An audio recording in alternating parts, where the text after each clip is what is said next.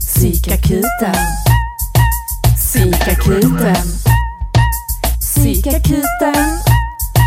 Psykakuten med Tess och Issa.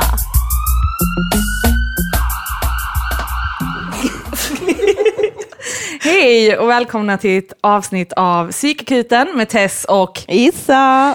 Nailed it! Yes we did! Bonk, bonk. Alltså var- vi har haft så otur ibland. Är- det otur eller är det slarv? Men när vi har presenterat så har det blivit så här. Eh, te, is, Issa, Tess. Ja. ja, jo, jag tror det. Och så är vi alltid lite ringrostiga. När Ja. det går en vecka mellan så blir man lite så, mm, vad gör vi egentligen med våra liv? Ja. Hallå, det är vi! Det är vi! Sitter och övar på det här. Hej, välkomna till Tess och Issa! Detta är då tagning 10. Ja, precis. Det blir bättre och bättre. Och med oss idag så har vi ju faktiskt en eh, fantastisk gäst.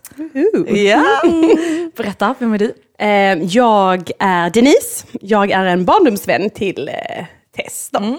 Och Issa och jag träffades för många, många, många, många år sedan på en fest i Stångby. Mm. Mm. Det var tider det. Och jag, vi tänkte ju att vi ville så här bjuda in dig idag för att du eh, är mamma till två. Ja. Och ämnet idag är, nu tänkte jag säga föräldraskap, bara för Arman och de ska prata om det i sin podd. Men ja, vad ska man säga? Allt som har med barn, Ja lite precis, vi tänkte prata lite graviditet och liksom att ni ska få höra då min och, ja vad är ditt namn då också? Denise, Ja, ja, sa hon. Jo, det? sa hon. Sa det? Ja. Ja, det är den här gravidhjärnan som var om, om fem minuter igen. Du sa aldrig ditt namn. Vad heter du? jag tänkte också så, jag har inte börjat med, alltså för vissa så här, jag fick, min tjejkompis hon försökte så här öppna dörren med mobiltelefonen och så, alltså när hon var gravid. Sådana grejer har jag inte börjat med, men jag hittar ingenting, utan jag är så, ja man, var är det? Var är det? Var är det? Och i vanliga fall är det jag som brukar ha koll på var Exakt, det ska du ha koll på sen när du blir mamma. Sen kommer alla frågor, mamma var är... Ja, mm. Ja, nej, så detta ska bli ett väldigt spännande avsnitt. Mm. Och, ja, och Issa får ju också vara med där. Och Ja, jag kommer med liksom, existentiella frågor som då en kvinna som inte vet om hon vill eller ej. Och nu så ska ni ju få mig att vilja. Precis. eh, för Sveriges bästa, eller hur? Vi behöver fler barn. Så nu är det upp till er att i slutet av detta avsnittet så ska jag säga jag vill ha barn. Jag är redo. Och sen bara, now I'm gonna go out and find me some sperm. Ja, så himla kul. ja. Fast jag, jag har ändå upplevelsen av att du ändå pendlar lite från att liksom, jag, jag, jag har för mig citat, jag ska ha många barn med många olika män. Ja. Har kommit från ja, dig. absolut. Det Ja. har vi haft en period av. Ja. Och sen har vi haft en period där jag bara aldrig i livet. Jag kan ha andras barn kan vara mina barn. Liksom så här. Vi delar på barnen. It takes a village to raise a, a cat, eller vad säga, a, a child. och eh, liksom så. Men just nu så är jag på så här, att jag har tänkt så här, hur vet jag om jag vill? Ah, Nej, vi tar det sen. Men hur vet jag om jag vill? Eller om jag har lärt mig att jag ska vilja detta? Förstår ni vad jag menar? Det, är, det är svårt. Så därför tänker jag, en gång när jag tog upp ett barn, min kusins barn, då fick jag en sammandragning i min livmoder. ja, Kan man få det om man inte är gravid? jag vet, troligtvis. För att det hände mig, det var helt sjukt. Jag, hon grät så skulle plocka upp henne, så plockade upp henne och kände bara, åh gud, vad är det som händer mina äggstockar? Bara, we want this! Började så här läcka mjölk. Ja, ja, jag bara sprutat åt alla håll. Jag, vad är det som händer? Skulle hon ha sådana pads? Nej, jag, ammade ju såklart barnet då, för jag kände att det var det enda rätta för att bli av med mjölken. Jag hade inte berättat det för min kusin då. Nej, jag bara, nej, fan vad sjukt. Amma någon annans barn i smyg. Det är väl som den eh, skräckfilmen. Kommer ni ihåg? Det finns någon sån, eh, inte skräck men det är en sån Thriller. Ja precis, där det är en barnflicka Ja men jag som kommer ihåg den. amma. Den heter Handen som gungar vaggan. Ja, åh fy Och gud vilket Så obehagligt obehaglig. namn också. Ja, den är så obehaglig. Ja. Usch. Säg inte den. Det är därför Nej. man inte har au pair va? Ja, Mm, exakt. Det är, inte, det, är, det är inte i brist på pengar, det är för att man inte vill att en hand utom sin egen ska vagga. exakt. Ja. Bara tar över där liksom. Åh fy vad obehagligt. Ja. Mm. Nej men jag tänkte om vi börjar då med graviditet liksom. Ja, Ja. Så, första eh, steget i barnaskapande. Exakt, och det är ju där jag är då. Nu är jag i, nu- alltså nu vet jag inte ens vad jag är i, 32. Jag tror jag går in i vecka 33 nu i veckan som kommer. Och hur många eh, veckor är det man är gravid? 40 veckor. Ja. Eller mellan 37 och 42 va? Ja, säger de. Eh, så från och med vecka 37 så är barnet fullbakat, liksom. då är den redo. Så många föder däremellan, men ofta Okej. som förstföderska så går man över tiden. Vad gör man resten av tiden då? Varför 37? Vad händer sen? Ja men Eller då är det att man väntar på att... Alltså, nej men om den är bakad, varför inte leverera kakan? Ja men det får den bestämma. Okej. Det är samtycke. Det är så här, när du är redo, Den bara, varsågod. jag vill inte vara våg, Exakt. jag vill vara något annat. Jag skojar bara. Min personlighet passar inte med Vi tänkte Capricorn. faktiskt på det nu när vi liksom började skaffa barn, så var det så här, har vi sex nu så kommer det bli en värdur. Vi skippar denna månaden. Fanny Teng, Mila är vädur. Okej, då förstår jag att du har det tufft. Mila är Denise barn. Ja, Ah, Mila är min treåring. ja. åh gud vad kul. Nej men eh, graviditet, ja. Det är inte en dans på rosor om man säger så. Nej. Eller för vissa kanske det är då, Denise. men eh, var, varför är det inte det Tess? alltså, jag har ju mått väldigt dåligt i min graviditet. Eh, mått illa, jag spyr ju fortfarande. Eh, Kan du inte berätta om den ja, gången? Jag, jag tänkte så, jag har egentligen bulimi. och sen så bara, nu är det ingen som ifrågasätter. Exakt, och så har du bara en kudde där under. Arman är så lurad. Exakt. Nej, men eh, okej jag ska faktiskt berätta lite från början. Men vi, Mm. eh, alla, mina, alla mina kompisar tänkte jag säga, sitter du här i Ja. Nej, men Jag är många av mina vänner började längre. Man måste ha barn för att vara Tess kompis nu för tiden. Nu är det så. Jag ska skaffa valp, okej? Så jag kör, kör. Hundklubben. Där får jag äntligen vara med i Ja, någonting. ja. Får jag komma på parmiddagar då? Sorry. Detta är Frans. Varandra soulmates. Exakt. Nej Ja. men eh, det började med att eh, jag kände så här, eh, är det något fel på mig? Varför vill inte jag liksom ha barn? Lite så. Ehm, för jag visste att jag ville ha familj och vi hade pratat om att vi ville liksom ha två, tre barn liksom i framtiden. Och ehm, åren gick va? och så började jag så, varför känner inte jag det här? Och så ser man kompisar som träffar någon och efter ett år är det så, åh vi vill ha barn. Alltså att de blir helt besatta av det här med att skaffa barn. Och jag fattar liksom inte det, för jag kände så, men vi har varit tillsammans sju år och jag känner inte att jag vill ha det liksom än. Och sen så var det en av mina eh, nära tjejkompisar liksom, som berättade för mig att hon var gravid. Jag blev skitsur, eh, för jag kände så här, jaha, varför har du inte berättat det? Jag visste inte ens att du försökte. Alltså att jag blev så him- det kändes typ som jag hade blivit så här, ja, men, eh, sviken eller lurad. För Nu att, vet du hur jag känner mig. för hon var... Ja. Nej, men hon hade varit väldigt så, åh, och så kommer vi vara mammalediga ihop och så kommer vi, alltså ni vet när någon målar lite upp en bild liksom att, ja men jag trodde typ att, alltså för hade jag försökt skaffa barn så hade jag berättat det för henne. Sen är det så här, man behöver inte säga det, jag menar inte att alla ni som inte har berättat behöver liksom göra det. Men i vår relation så kändes det naturligt att man skulle säga det. Och hon väntade liksom till, eh, Ja, men jag tror det var efter vecka 12, alltså att det var väldigt, att det är ändå tre månader liksom, man har gått med och vetat att man var gravid. Och under den tiden hade hon också mått dåligt, så då hade hon ju också så här, ja men du vet, vi skulle träffas, då hade hon ställt in och, alltså då var det för att hon låg och spydde och sådana grejer. Men det berättade hon ju inte, utan då var det så, ja men jag är sjuk, jag är det här. Och så kände jag bara så, alltså i tre månader har du hållit på att ljuga för mig, rakt upp i ansiktet, eller alltså det kändes inte okej, eller så. Ehm, sen har jag andra vänner som inte heller berättat innan vecka 12, men de är inte lika nära, så där är det så, skitsamma, gör vad ni vill. Men det kändes konstigt. Och när hon berättade att hon var gravid, då kände jag så, det var precis som, Klara, färdiga, gå, nu är det redo. Alltså, det blev liksom så, jag bara, ja. Och då hade vi ändå pratat om det det senaste året, att ja men snart. Men man kände inte det här, nu vill jag. Och sen så, typ alla jag kände hade ju så här, ja, legat en, två, tre gånger, alltså försök, månader, och blivit gravida. Så jag tänkte att när jag väl kände att nu är det redo, då tänkte jag att det skulle gå fort. Och så sa jag till min sambo att jag var redo för det och han var så, jaha, så bara för hon är gravid så ska du också bli det. Och jag bara, ja lite så.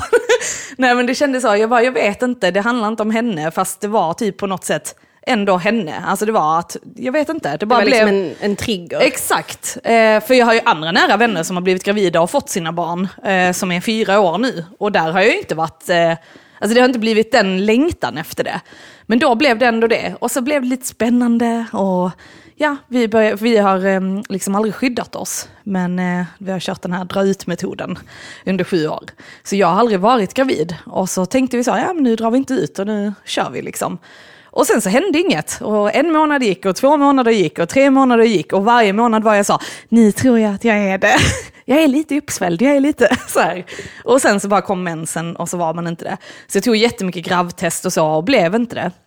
Och så läste jag på mycket om ja, men kost och hälsa och jag följde hon här Wolverine som vi har pratat om. Så jag slutade dricka kaffe, jag slutade snusa, jag slutade eh, liksom, ja men det kändes som jag var så här superhälsosam och verkligen liksom ja, men uppoffrade mycket för att bli gravid och så blev jag inte det. Så det var så här jävla bull liksom.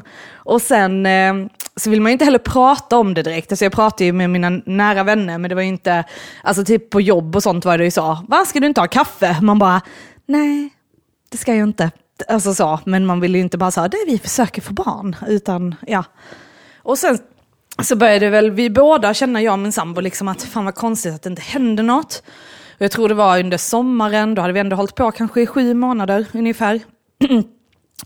och sen eh, så hade vi också svårt att prata om det. Alltså vi hade svårt att liksom kommunicera och det kändes typ som att det så här, ja men lite förstörde vårt sexliv. Att det blev lite så här att, okej vi hade bara sex när det var ägglossning och då kändes det som press. Och vi hade svårt att prata om det, att det kändes liksom jobbigt. Vems fel är det? Ja, precis.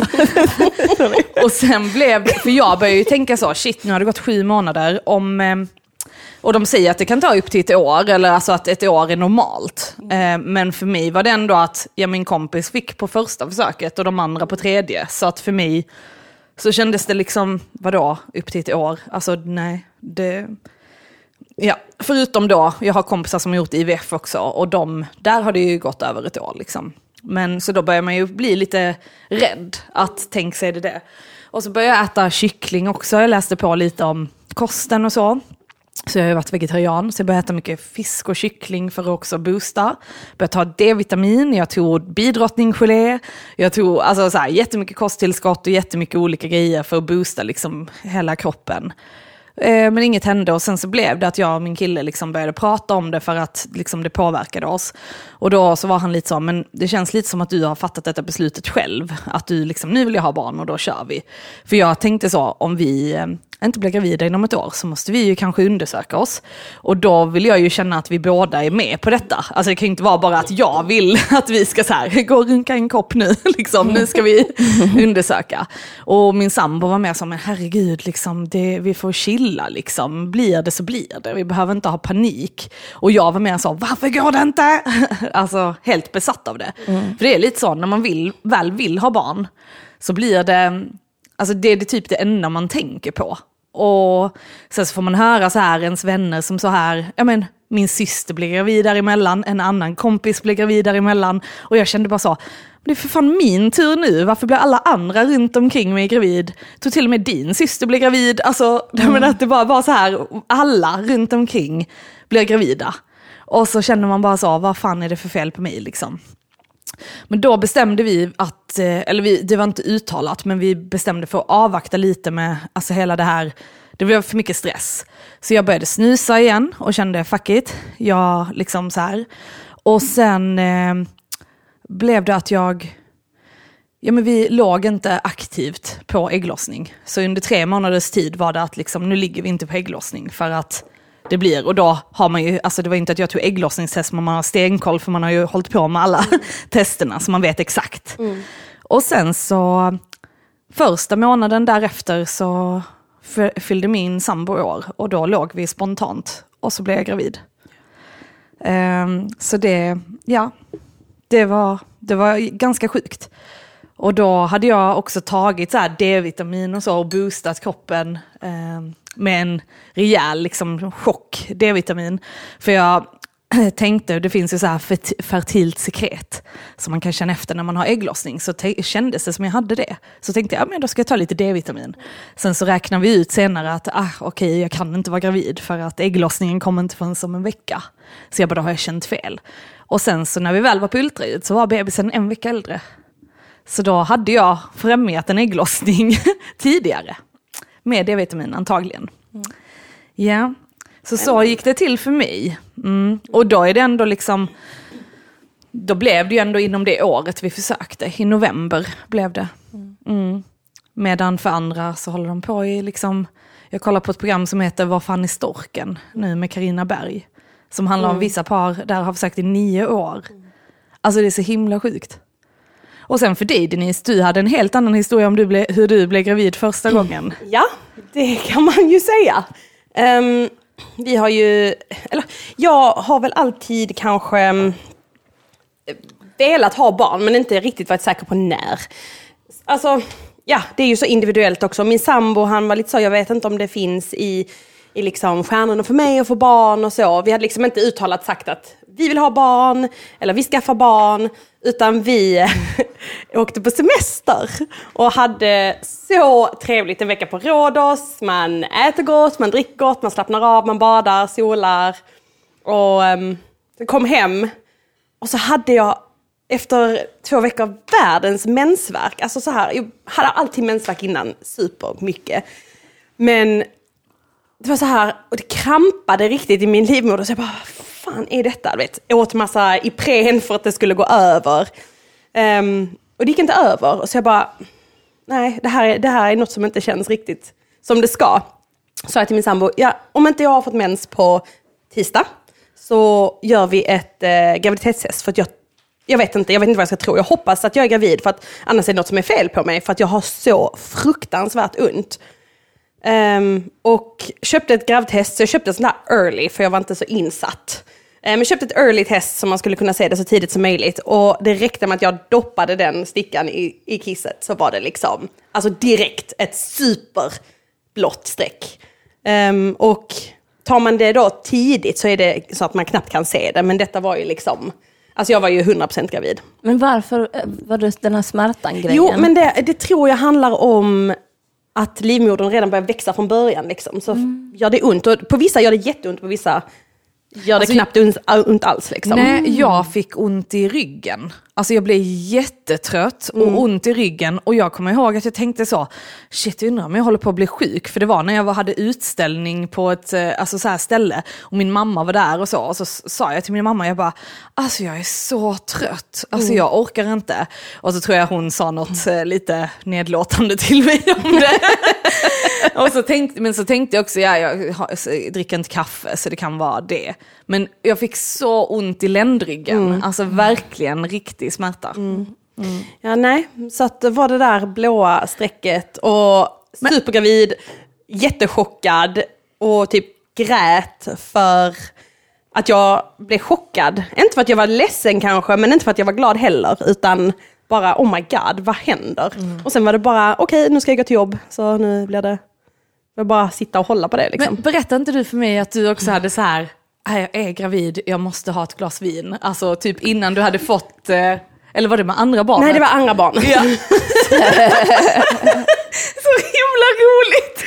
Nej, men med andra barnet då var det ju en annan, eh, lite annan historia, inte liksom alls liknande din då, men, men eh, att vi bestämde oss för att vi ville ha ett syskon. Det var förra, ja men vad kan det ha varit? Årsskiftet kanske 19, 20. Ehm, och jag hade inte gått på, på preventivmedel på ett tag, för jag får sådana psykbryt av mina, Ja, ja. jag går på minipiller, men det vet jag, min, min eh, mentala hälsa blev inte riktigt stabil där.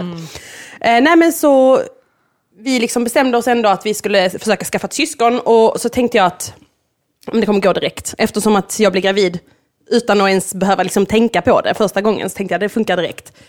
Och jag kunde liksom inte heller förstå vad är det som, alltså jag kan ju bli gravid uppenbarligen och vi kan bli gravida tillsammans. Så att varför skulle det inte gå direkt? Eh, men det gick inte direkt och det tog fyra, Bara fyra försök. Ja. Men fyra, När ni säger så, då menar ni inte fyra ligg, då menar ni fyra ägglossningar. fyra ägglossningar. Ja, tack, ja. Mm. Så det är- with the lingo Alltså typ, vi gjorde ju så att vi låg liksom, ja men säg att jag ska ha ägglossning beräknas på onsdag, torsdag. Då låg vi måndag, för det är innan, onsdag, torsdag där det är dags, fredag. Ja. Alltså så tre gånger den veckan för att optimera att det ska vara spermier där innan, det ska vara spermier under tiden och det ska vara spermier efter. Okej, okej. Mm. Ja, vi, Exakt. gjorde, vi gjorde samma där, för jag hade ju också, alltså jag har noll tålamod och då har jag liksom i allt jag gör. Att det, jag, vill jag ha någonting ska jag ha det nu, Ja. det funkar inte sen liksom. Men det är ju det som också blir awkward om du inte ligger på hela månaden, sen bara this week. exakt. Alltså att det blir lite så här. Exakt. Men sen har jag vänner som har, ja men du vet att det verkligen har varit, men de har gått på så här hormonsprutor och sånt och försökt liksom på naturlig väg men med hjälp. Och där har det ju varit att de bara så här, eh, jag åker hem på lunchen för att typ knulla min man. Och man bara så här, okej, eh, Ja, alltså för så gjorde ju inte vi. Alltså, Nej, det är inte så att- himla det, Ja men det är ju trist, alltså. inte heller så att ägglossningen också sker just så här. Alltså utan det är ju att den, Ja. Det spelar ingen roll om du ligger klockan 12 eller om du ligger klockan 7 på kvällen. Liksom. Du missar inte det Men det- fönstret. Om du ligger alltså, Ja. flera dagar innan och efter också. Liksom. Men då, de säger ju att när du väl har ägglossning och din partner, alltså allting är okej med din partner, allt, allt är okej med dig, då är det 25% chans, eller 20 beroende på typ ålder och sånt. Det kan ju minska då efter 35 också. Eh, men då är det 20-25% chans att du blir gravid, om allt stämmer och du prickar rätt. Och då tänker man så, hur kan det födas så mycket barn? Exakt. Alltså för det är ju så här, jävlar vilken otur. Alltså jag vet folk vars syskon har varit gravida fem gånger och fått göra fem aborter. Och man bara så här, de har verkligen prickat liksom. Det är helt sjukt. Men det är väl liksom det här att kroppen blir kåtare vid ägglossning och alltså liksom vill. Ja. Men det är i alla fall supertråkigt att vänta på. Mm. Oavsett om man väntar. Alltså, ja, jag, kan inte, jag kan inte relatera till de som väntar jättelänge på att bli gravida. Men man vet ju att varje månad är jobbig liksom, när man Mm. får mens. Så är det jobbigt liksom. Men sen är jag också en sån person som är besatt av att kissa på stickor. Alltså är det ägglossningstest, give it to me. är det graviditetstest, gärna så tidigt som möjligt. Eh, Så jag visste liksom att jag var gravid. Alltså jag tog ju mitt, med, med mitt andra barn då, som är fött nu i december. Ehm, då visste jag att jag var gravid liksom tio dagar efter ägglossning. Så det var världens längsta graviditet, Hur- fast ändå kortaste. Hur visste du det? För jag fick ett, ett eh, positivt eh, test. Alltså tidigt. Jättetunn linje. Ja okej. Ja. Så det tog fyra Men försök. kände du av det på kroppen eller så? Det var typ första månaden jag kände typ ingenting. Ja. Samma här. Så konstigt. Ja, för, äh, inte förrän det hade gått senare när man kände sig trött och ont i ryggen. Liksom. Får jag fråga en sak? När ni då, den här upplevelsen av att mensen kommer, så man blir liksom lite ledsen eller jag antar att man blir Jag inte så hann glad. faktiskt ta test varje gång innan. Och så tänkte jag så, nej men nu känns det som jag är gravid. Alltså det kändes typ som jag var uppsvälld, att jag var, alltså det känd, man läser ju på symptom också. Och då blir man så, jag har alla! Men så det är ju samma symptom som när man är gravid, som, när man in, som Exakt, mensen är. ja. Liksom. Så men, det, och då, då blev det liksom så här att när jag kollade på gravtesten och de var negativa, då kunde jag ändå skriva till min tjejkompis typ så här, Alltså det är negativt men alltså helt ärligt, jag tror att jag är det. Mm. Alltså, och sen så var det ju väldigt stor skillnad när jag väl var det Mm. på riktigt. Liksom. Men jag tänker i denna processen med mensen och med era män, liksom, att n- ni har liksom, det är ni som tar testet, det är li- ni som liksom alltid vet först. Jag tänker den här upplevelsen, alltså ni berättar då, nu har jag fått mens. Ja, Liksom, och jag gjorde det. hur liksom, Då var min partner så, okej. ja. ja, det Alltså det var inte, det Alltså, var liksom för det, men det är väl lite klurigare där, liksom, att man är ju den enheten som liksom blir som får infon först och som liksom har koll på det. Den andra har ju inte det, för Nej. den är ju inte, har inte den kroppen. Liksom. Nej, men och den är inte heller lika besatt av det, har jag känt i alla fall. Alltså, sen finns säkert män där ute som i relationer är lika besatta av det. Liksom. Absolut. Jag vet kompisar som de pissar på stickorna ihop liksom, och väntar och ska titta på resultatet ihop och så. Eh, så gjorde inte jag. Och jag berättade varje gång det var negativt. Men sen kom jag ihåg att det var lite hjärtskärande. För någon månad så trodde jag att jag var gravid. Och då var jag så, jag tror jag är det. Och då blev ju Arman jätte... Eller sa bara, oh tror du? Oh. Och sen så bara, mensen kom. var Alltså- det innan du hade, Ja. alltså var det ett test som var, du kunde läsa av att det var en Nej, nej, det var inte att var jag det läste liksom test, En känsla? bara en känsla. Okej. Så alla mina test har ju varit negativa. Så, och då har jag kanske tagit, ja men, säg att man har tagit två tester per eller tre tester per månad. Alltså, jag köpte såna här enkelstickor, så jag köpte inte såna fina plastgraviditetstest som man ser, utan jag köpte ändå så här, ja, men 20 stycken såna stickor man har i sjukvården, som bara är så här, Ja. ser ut som drogtester nästan. och då, när jag, liksom, när jag väl fick mitt plus, då var det så här, jag hade ju tagit så många test och det hade aldrig varit ett plus. Och jag bara började gråta jättemycket och kände sån lättnad. Och bara kände så här, jag är gravid. Alltså det var så jäkla skönt. Och då var klockan fem på morgonen och Arman låg och sov. Och jag satt här, jag tänkte så för att jag kände av det i kroppen. Och då tänkte jag, för man ska ju kissa på morgonen. Så när jag gick och la mig tänkte jag jag ska ta ett test imorgon bitti.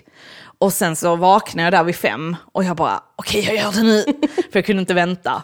Men då, och då tänkte jag så, oavsett om det är positivt eller negativt, då går jag och lägger mig igen och så kan jag liksom slappna av i alla fall. Slipper jag undra, just att den här, är jag det, är jag den inte? Alltså för man känner typ att du inte kan lita på dig själv, för du tror så många gånger att du är gravid och så är du inte det. Så man bara känner sig lite psycho. och sen så var det ju positivt. Och då blev jag så här, fan, då måste jag berätta för Arman han sover och jag kan inte väcka honom klockan fem på natten och bara, så klockan åtta väckte jag honom och bara, jag är gravid, jag är gravid och då var det skitnice. Och där kändes det som för mig, jag hade inte oro, jag hade, hade ju lite sen när vi alltså så här prat, berättade för folk så fick vi inte så bra respons. Alltså folk var väldigt så, oj vad tidigt, oj, ja vi säger inte grattis än, alltså väldigt så rädda att det skulle hända något. Men för mig så jag kände inte den oron för missfall, utan jag kände mer så, nu är det meningen att det blir. Fattar ni vad jag menar? Att det, det är meningen, nu händer det. Medan för vissa blir de gravida jättelätt, men de får jättemycket missfall hela tiden. Så att, eh, mm, det är lite olika. Men jag vill höra där, där du fick reda innan då, alltså du visste att du var gravid och sen så tänkte du bara, Nej, men det var så här jag skulle ju ta det här tidiga testet då med mitt andra barn. Ehm, och då skulle jag ta det, vi säger att jag skulle ta det på torsdagen. Och sen på onsdag kväll så satt jag i soffan med min sambo.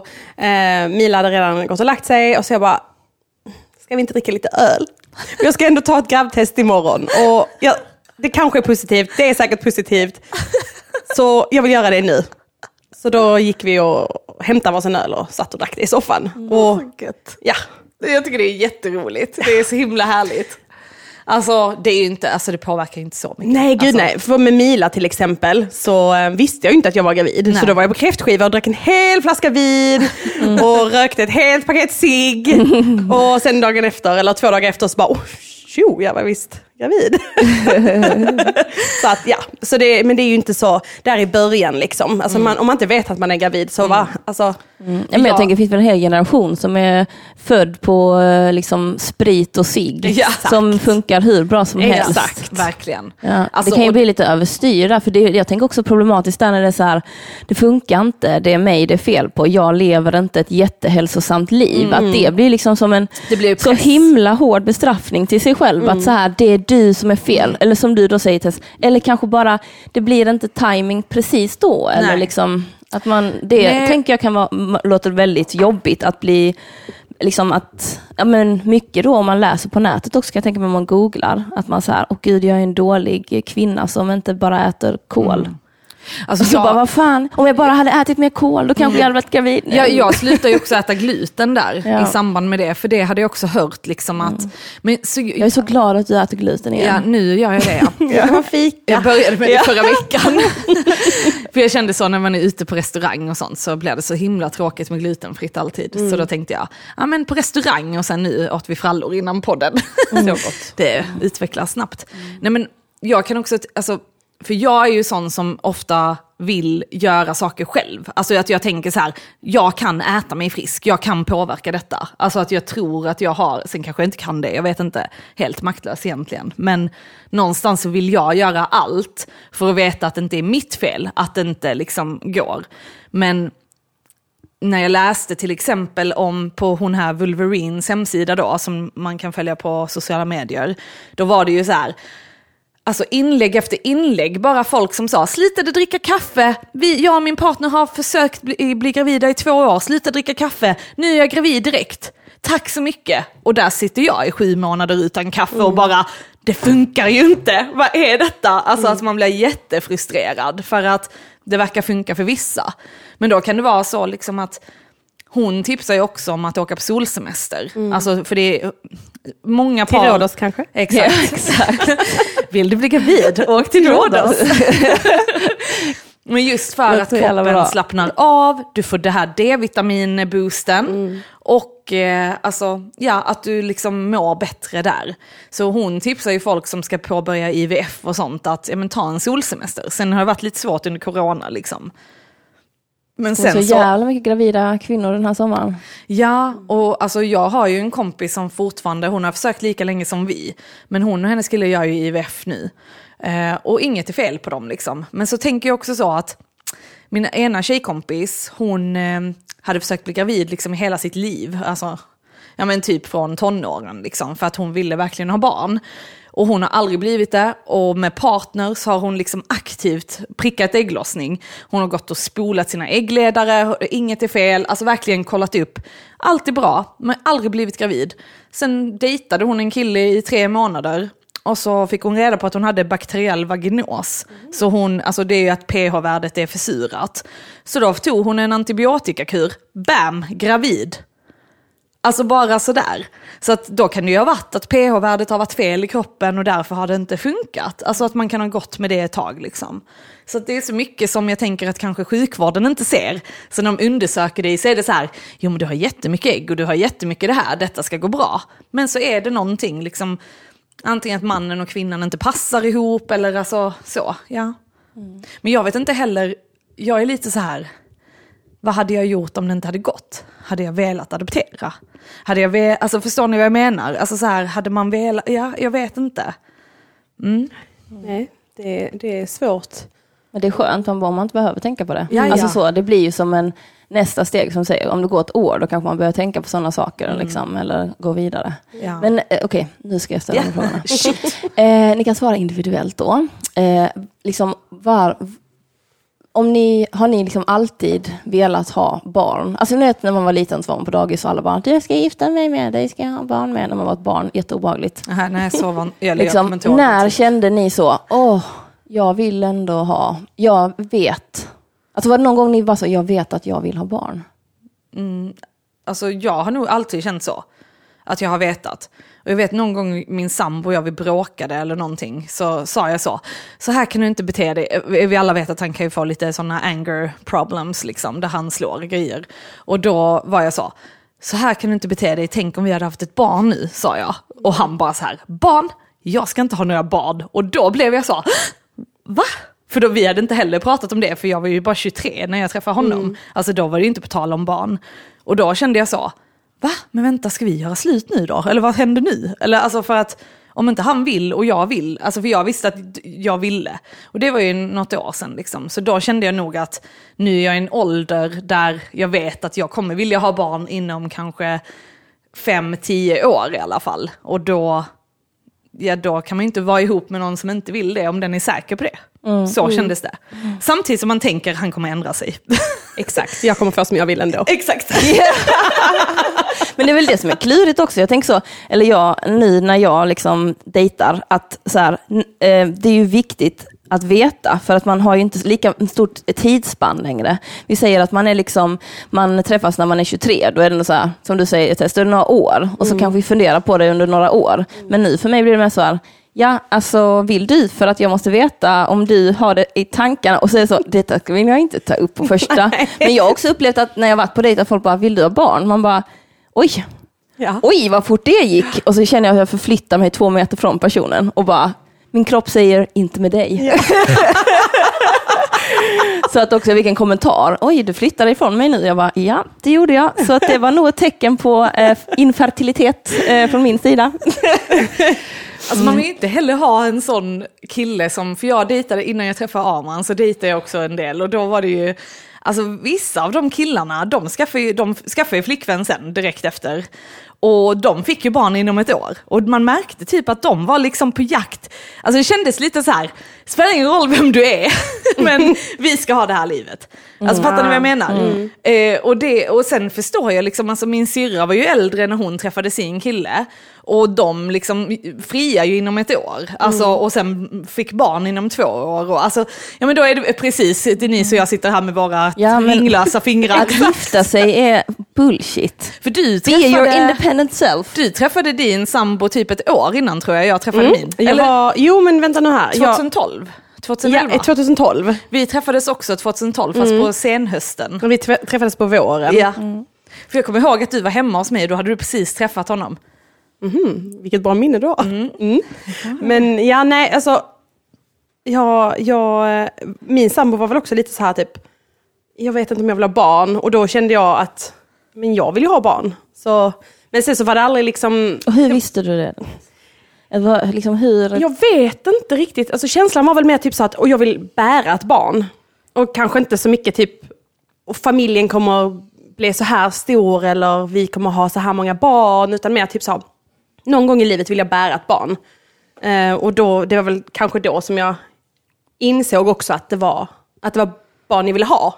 Ehm, men sen så var det ändå, alltså som, ja, jag, jag kommer ändå få som jag vill.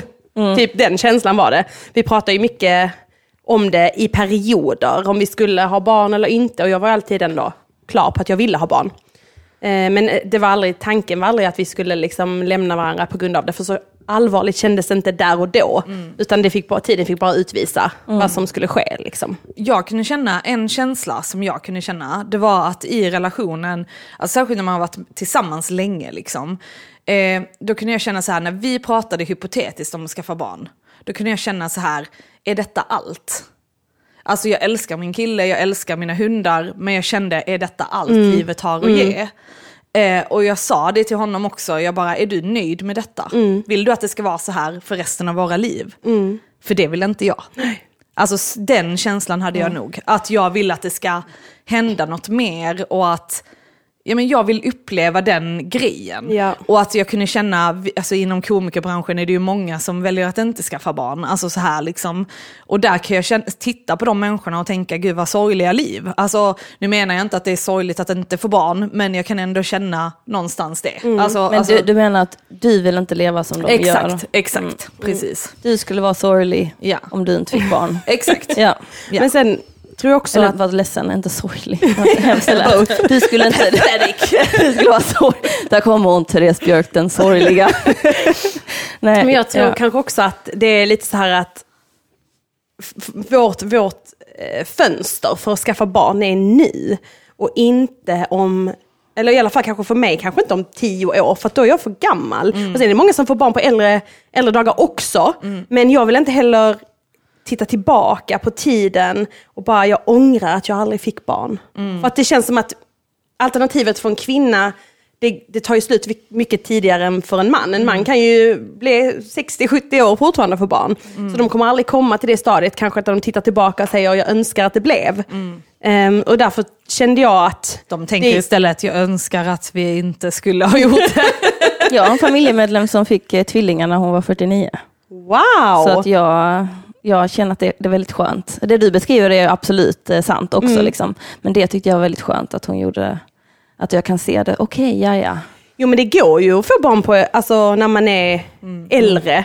Eh, men Det är svårare. man vet ju inte heller, kan jag? Så att, Det jag tänker lite också, detta är väldigt hemskt, men jag tänker mycket på så här sjukdomar och sånt. Alltså typ cancer och sådana grejer som ändå drabbar folk i 50-60 års åldern liksom. Eh, och då kan jag tänka så, alltså då får man ju typ inte, alltså ens barn får växa upp utan en. Eller alltså, förstår ni vad jag menar? Alltså att jag tänker lite så, liksom att gud, eh, man vill inte vara för gammal, så tänker jag. Men eh, ja, sen är det ju, alltså nu är det ju, alltså typ, förr skaffar man ju i 20-årsåldern, nu skaffar man i 30-årsåldern. Så det har ju Exakt. förskjutits 10 år liksom. Exakt. Så att, eh, mm. Ja, man får se. Men jag tror också Issa, alltså, i och med du inte heller har kanske en partner än, så kanske inte den längtan finns, för du har inte hunnit stagnera dig i någonting. Men hade du haft en partner i fem år, då kanske du hade också börjat känna den här, is this it? Alltså liksom, För absolut, det är roligt att resa, det är roligt att göra sådana grejer, men det tänker jag att det kan man göra ändå.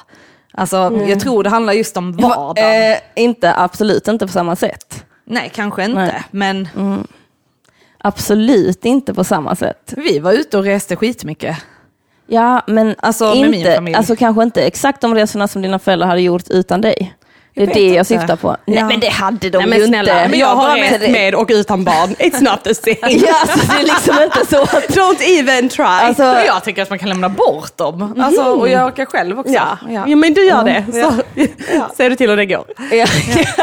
jag tänker också att det är ett långt tidsperspektiv på när man kan lämna sina barn hos någon en vecka och åka iväg. Sen tänker jag kanske att man inte vill det. Men jag tänker det här med semester tycker jag är kul. Att det är ett begreppet tror inte jag riktigt finns när man har barn. För att det är liksom inte, det tänker inte jag. Jag vet inte, jag har inte barn men de jag sett som är på semester med barn, de ser inte jävla utvilade ut när de kommer hem från Min sambo, apropå det, så sa min sambo till mig igår, han bara, alltså det här med helger och när man har barn, alltså jag är inte utvilad. Bara, Nej, exakt.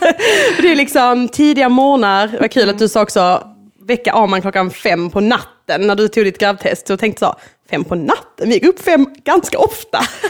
Så att det är liksom Ja, jag hoppas... perspektiv. Jag tänker så, min hund Bella, hon är helt anpassad efter mig. Jag hoppas jag får ett barn som också är det. Gillar att sova till tolv. Nej, men, Skillnaden är att du köpt henne. ja. men jag tänker så här, Denise, är det stor skillnad på att ha ett, två barn? Ja, jo men det är det. Eh, sen tyckte jag att omställningen från att ha noll barn till ett barn var jättemycket större. Var det det? Ja, Ja. det var verkligen ett liv där jag kunde göra vad jag ville. Jag kunde gå och lägga mig när jag ville, jag kunde vakna när jag ville, jag kunde hitta på vad jag ville till att vara helt anpassad efter någon annan. Det var en stor chock. Eh, men att gå från ett till två barn, den chocken är inte lika stor. Men nu så är ju arbetet, alltså du har ju aldrig händerna fria. Har du inte hand om det ena barnet har du det andra barnet. Och det är liksom ett, alltså ett race hela dagen tills att de går och lägger sig. När man har fått allting gjort liksom. Ja. Så att, eh, jo, stor skillnad men omställningen inte lika stor. Jag fick höra av min, eller så här, av min syrras kille att första barnet blev liksom en chock för min syrra. Alltså verkligen, liksom, hon var inte beredd på hur mycket alltså, hur, närhet och liksom att han ville amma varje timme dygnet runt. Liksom. Ehm, och det, var hon, det blev en chock. Liksom. Ehm, och sen så nu med andra barnet då fick mer hennes sambo då en chock.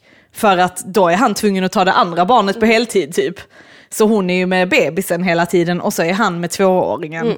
Och det, eller treåringen kanske nu till och med. Två, nej, tvååringen. Eh, och då, alltså det var inte han beredd på. Så att då verkar det ha blivit så här, chock för mamma med nummer ett, chock för pappa nummer två. Men sen kan detta ju vara olika för alla. Men det tror jag ändå stämmer ganska bra. För att min sambo tar ju vår treåring hela tiden. Alltså på morgnarna när hon vaknar tidigt. Ehm, alltså alltid så tar han henne. Så det är som jag har ett och ett halvt barn och han har ett halvt barn. Eller ett, ja. Men och ändå klagar han va? nej, han klagar faktiskt inte så mycket. Det är nog mer jag som klagar. Faktiskt. Men jag är tacksam, men jag klagar. Men har du egen tid? Alltså, jag menar, nu är det ju... Ja, nej, Det är Ja. roliga skämt. De kommer här helt plötsligt. Semester, ja man kan resa exakt som man var. Egen tid ja. Denise, jag hörde ju att du var på spahelg själv nu de Exakt. senaste tre Ystad, helgerna. Saltsjöbad. Nej men jag menar, det går väl om du skulle, alltså, eller? Mila var ett enkelt barn. Hon var jätte liksom, lätt och hon tog flaska, hon tog ersättning och hon liksom sov på nätterna och så. Eh, Nikola, han är jättesnäll och medgörlig och liksom vill bara äta från mig, dock. Så att jag får inte så mycket egen tid, utan han är med mig. Alltid. Ehm, vilket är ju bara en period i livet såklart, han är bara fem månader, men jag kunde ha haft egen tid, eller med Mila hade jag redan haft egen tid vid detta laget, det har jag inte nu. Ehm, jag är tacksam för en timme där, eh, en timme här. Så att, Vad saknar du mest? från tidet in, tiden innan barnen? Det är så mycket. Nej, men jag saknar väl eh, att kunna vara lite mer så här eh, spontan. Att, typ så här, nu är det fint väder idag. Hade det varit jag och min sambo bara så hade vi liksom gått ut, eh, om det inte var covid då, men gått ut, ätit eh, lunch ute, druckit lite drinkar, druckit lite vin. Eh, och sen gått hem bara chillat, kollat på tv och bara tagit det lugnt. Sovit ut. Eh, så det saknar jag. Att kunna liksom bara göra lite som man vill. Men jag tänker era föräldrar eller så, passar inte de barnen? Alltså nu, nu är det, du har en fem månader så jag förstår att man gör inte det kanske första året så jättemycket. Men Nej, men eh, nu bor min sambos eh, mamma i Halmstad, så det är inte så himla lätt liksom. Och ja, min mamma bor här då, eh, så hon, kan hjälpa, hon har hjälpt till med Mila eh, innan. Men nu har det ju varit lite annorlunda tid också, eh, eftersom att det är covid. Man kan ändå inte göra så mycket liksom. Eller vi har aktivt valt att inte göra så mycket för att vi har försökt skydda oss från, från att bli sjuka liksom. Eh, och sen har vi inte haft en anledning direkt att lämna bort barnen och där känns det inte, inte nödvändigt. Eh, men vi har ju absolut hjälp att tillgå om vi skulle vilja ha. Ja. För det tänker jag, alltså, för jag har vänner som, verk, alltså så här, när barnen är ett år så lämnar de dem på övernattning hos sin mormor och morfar eller farmor och farfar. Och så åker de själva iväg och gör någonting. Alltså så. så att, sen vet jag folk som inte lämnar bort, alltså där ka- knappt mormor eller morfar eller farmor eller farfar kan bära barnet utan att det börjar gråta. Alltså så att jag vet, sen beror det kanske på personlighet på barn, men jag tror också det kan bero på hur man eh, tillåter. Alltså är du en person som aldrig låter någon röra ditt barn så kanske barnet blir väldigt rädd och blyg och alltså så här för andra. Men jag vet inte, alltså min pappa berättade ju när de hade mig, eh, som var första, då var de ju så, vi gick på fester, vi gjorde, alltså de ville inte anpassa sitt liv riktigt efter ett barn. Så de fortsatte leva som vanligt, i alla fall min pappa. jag tror faktiskt inte att min mamma, ja sådär, men hon hade ju mig liksom. Men medan nu så känns det som att eh, vi har ju fått höra av kompisar så här, glöm att du kan träffa vänner. Du kommer aldrig kunna göra något igen. Alltså typ så här, och då känner jag så, fast jag känner jättemånga med barn som träffar vänner, som gör grejer. Alltså så att, sen är jag inte så orolig för min del, men jag kan vara orolig för min sambos del, för han eh, har så himla stort behov av frihet. Jag tror för min del är jag mer så, åh vad mysigt att vara hemma, det gör inte mig något. Alltså men han är så, vill åka ut och resa, vill göra detta, detta, detta, rädd att missa saker. Medan för mig så är jag nöjd där jag är. Alltså jag är mycket mer em, lugn och jordad känns det som, i där jag är. Så då kanske det blir att ja, då får jag vara hemma med barnen och se han på sina äventyr. Eller fattar ni vad jag menar? Ja. Jag tänker också, eh, om, om det är ni som du skulle kunna få hjälp liksom, eh, på något sätt, som inte är Nej. din familj. Ja men i princip det, eller någon typ av grej. För nu tänker jag så här, eh, som, om vi spolar tillbaka tiden lite, så var det ju, hade du ju varit hemma hela tiden med barnen. Då hade det varit ditt arbete, man Ja. säger. Alltså, t- och sen så har du ju då också ett arbete i detta. Liksom. Eh, är det någonting liksom som du kan se så, ja men det här hade jag kunnat slippa, denna delen av, eh, av eh, alltså det, men det jag tänker på är så här, om du hade det underlättat att ha någon som kommer och städar hos en. Och gud ja. Ja, för att jag tänker även om det hade krävt att du liksom plockar undan, hade det liksom så gött, hade du velat ha någon som tog barnet och liksom tog hand om det i två timmar? Alltså sådana saker. Förskola. Ja, men jag tänker fem Ja. månader. Jag kommer ta. Mm, ja, men med, med bebisen så är det liksom inte mm, så intensivt just nu. Sen är det olika för alla såklart, beroende på vad man får för barn. Eh, Men absolut, alltså sådana vardagliga grejer som ändå måste göras är ju, alltså det, bara för att man har barn så lagar inte maten sig själv eller eh, tvätten tvättar sig själv. Utan sådana grejer måste du fortfarande göra. Så hade man kunnat få hjälp med sådana grejer så absolut, eller det kan man ju, men allting har ju sitt pris. Så Ja, ja, man ska ju veta att på föräldrapenning blir man inte rik. Så att eh, det är kanske inte riktigt aktuellt eh, att ha liksom städhjälp, barnpassning. Eh, men ja, det hade ju lockat. Och sen vet jag att vissa älskar att bara vara hemma och fixa och boa och dona och ta hand om barn och laga mat och så. Men det är inte riktigt jag kanske.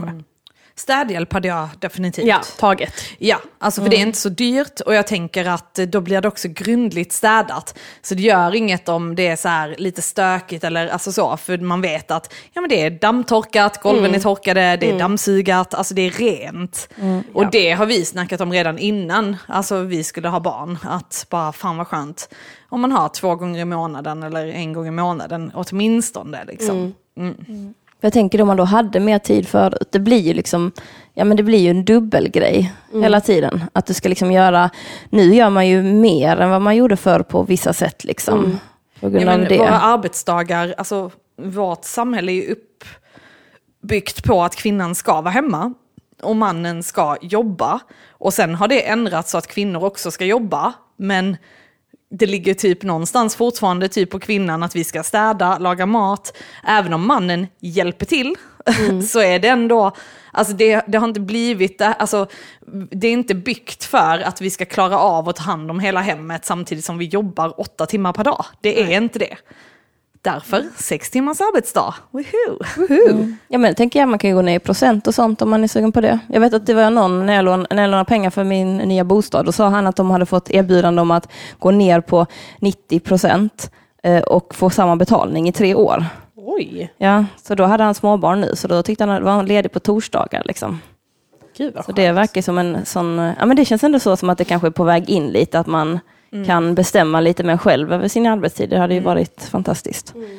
Nej. Nej men jag tycker det är skitfett. Det är, jag tycker den, även om det finns liksom de här jobbiga delarna med barn, barnaskapandet så tänker jag att det verkar också väldigt roligt.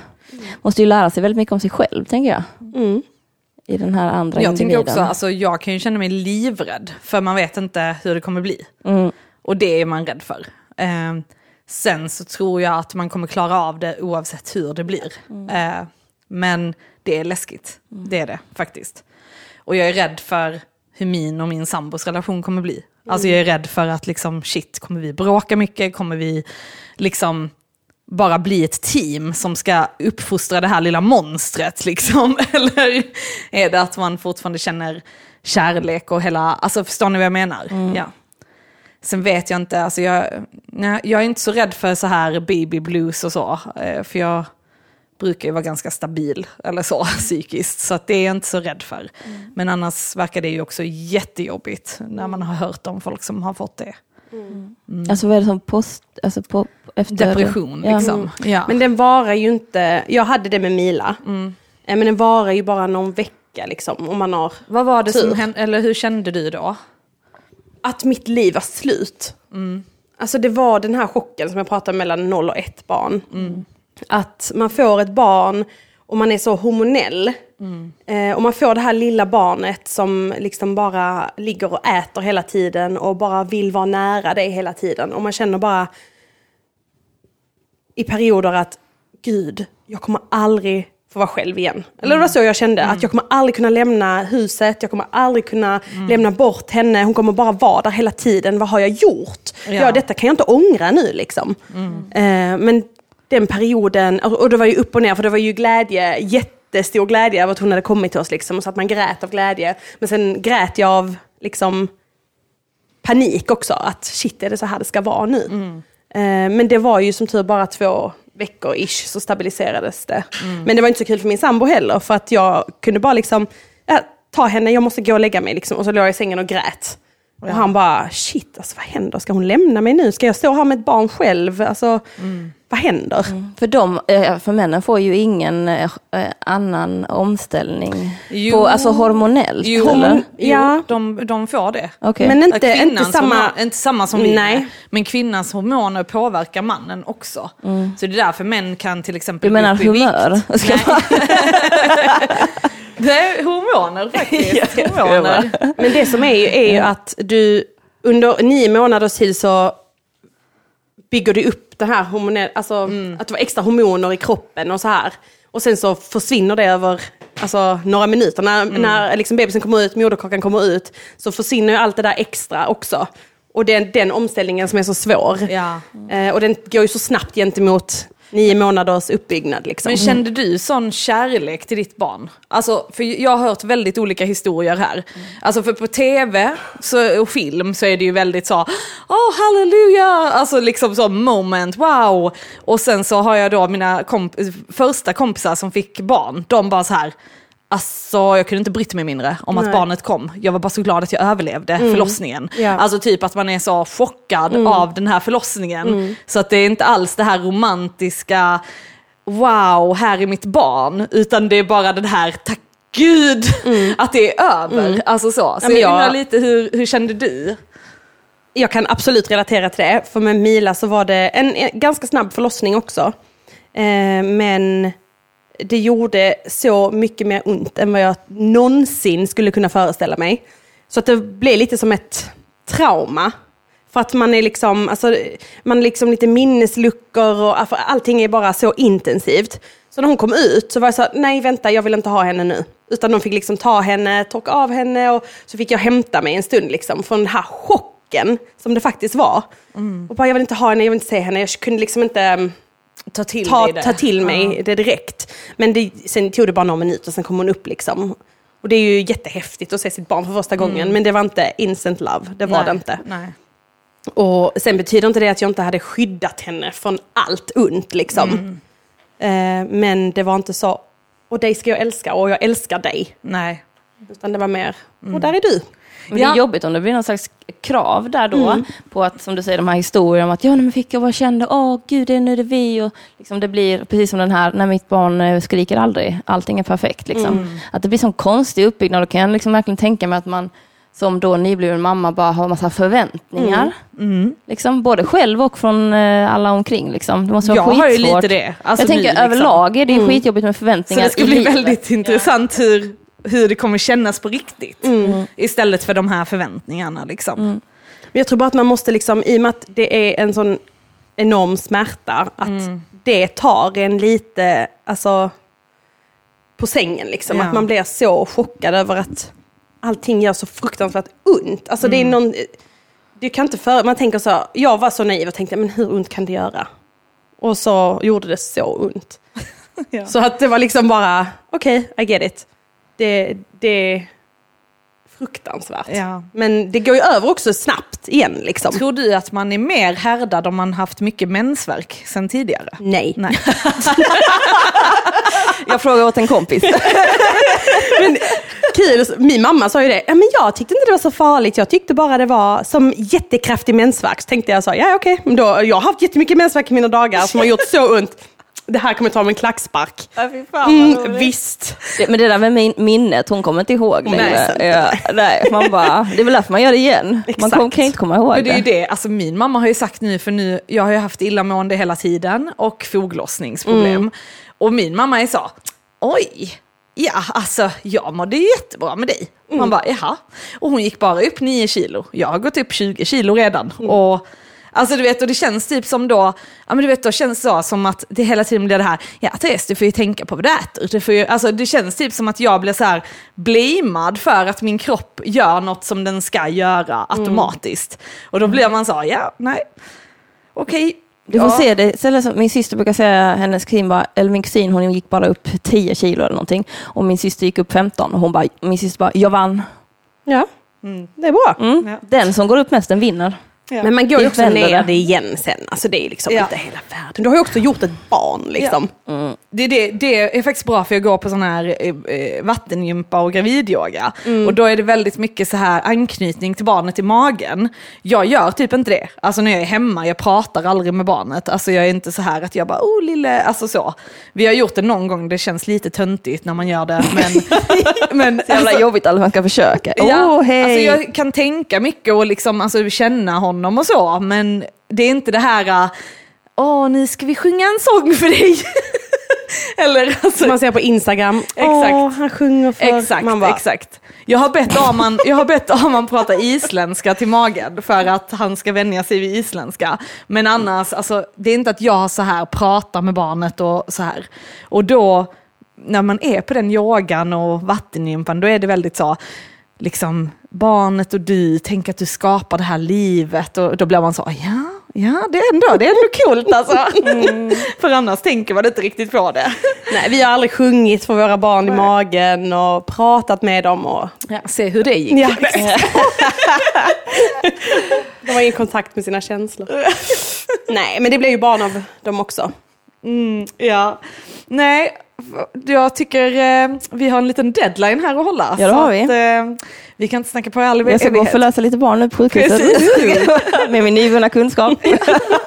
Det gör Va, ont okej, bara så du då vet. det- Mer än mäns verk. Lycka till. Ska jag Då bara. är det slutgiltiga, ja eller nej.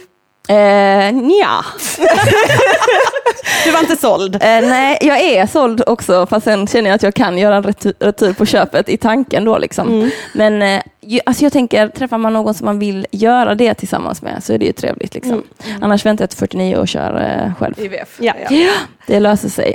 Mm. Tack så jättemycket Denise Mm, tack för att så du kom jättemycket. hit och delade med dig. Mm. Tack För jag fick Mm, komma. härligt. Det var jätteroligt. Det är väldigt intressant att höra liksom, att det kan vara så olika, för du har också haft bra graviditeter Ja. utan att du har mått dåligt och så. Exakt. Ehm, så eh, det är bara vissa av oss som får lida.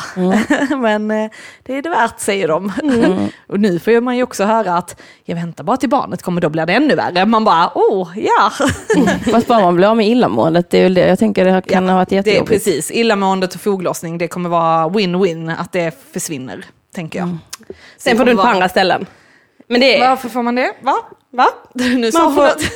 Vadå ont på andra Jag kan inte ställen? google, google vagina Ja. after birth. får vi ta en annan gång. Jag är inte Har du inte hört om de där bindorna man får efter förlossningen? Du menar blöjorna? Ja. Exakt. Mm, du kan sälja dem på Onlyfans sen. Ja. Mm, eh, vill du plugga någonting Issa innan vi avslutar? Eh, om man vill dansa med mig så kan man höra av sig till min eh, Instagram, boombellan. Jag dansar på tisdagar i Enskifteshagen. Eh, det är väldigt kul, man blir väldigt trött. Eh, du Och det är utomhus? Ja, och det är jättekul. Så kom och dansa och träna. Man får sjukt snygg booty. Det är Ja. det jag ska göra sen när jag har fött. Jag ska ju vara på dina danslektioner. Du är som en eh, nazi som bara... Ja, Du är det är, väldigt sträng. ja, alltså jag har blivit kallad, ironiskt, jag har blivit kallad Hitler och nazi flera gånger i mitt Ja, liv. Med mitt, mig med mitt judiska påbrå så blir det alltid så himla kul. Man bara yes, exactly. yes. Ja, och jag skulle gärna vilja, eh, alltså gå gärna in och titta in Art by Björk på min hemsida, eh, eller på min Facebook finns. Eh, jag behöver sälja av lite konst nu inför bebisen ska komma. Jag kör babykortet redan. Ja, Så här, det. I'm gonna have a Eh, child. jag behöver pengar till välling. Ja. Så eh, nej, gå gärna in och köp konst. Yes. Och sen om ni har några saker ni vill att vi ska diskutera eller några frågor vi ska svara på så skicka dem till vår Facebook-sida. Just det, och bli Patreon och stötta denna podden. Så kommer vi antagligen eh, komma igång lite mer regelbundet. Patreon.com snedstreck psykakuten. Japp. Tack för denna Tack för vecka. idag. Och tack så jättemycket Denise för att du kom. Mm. Tack så mycket. Ciao!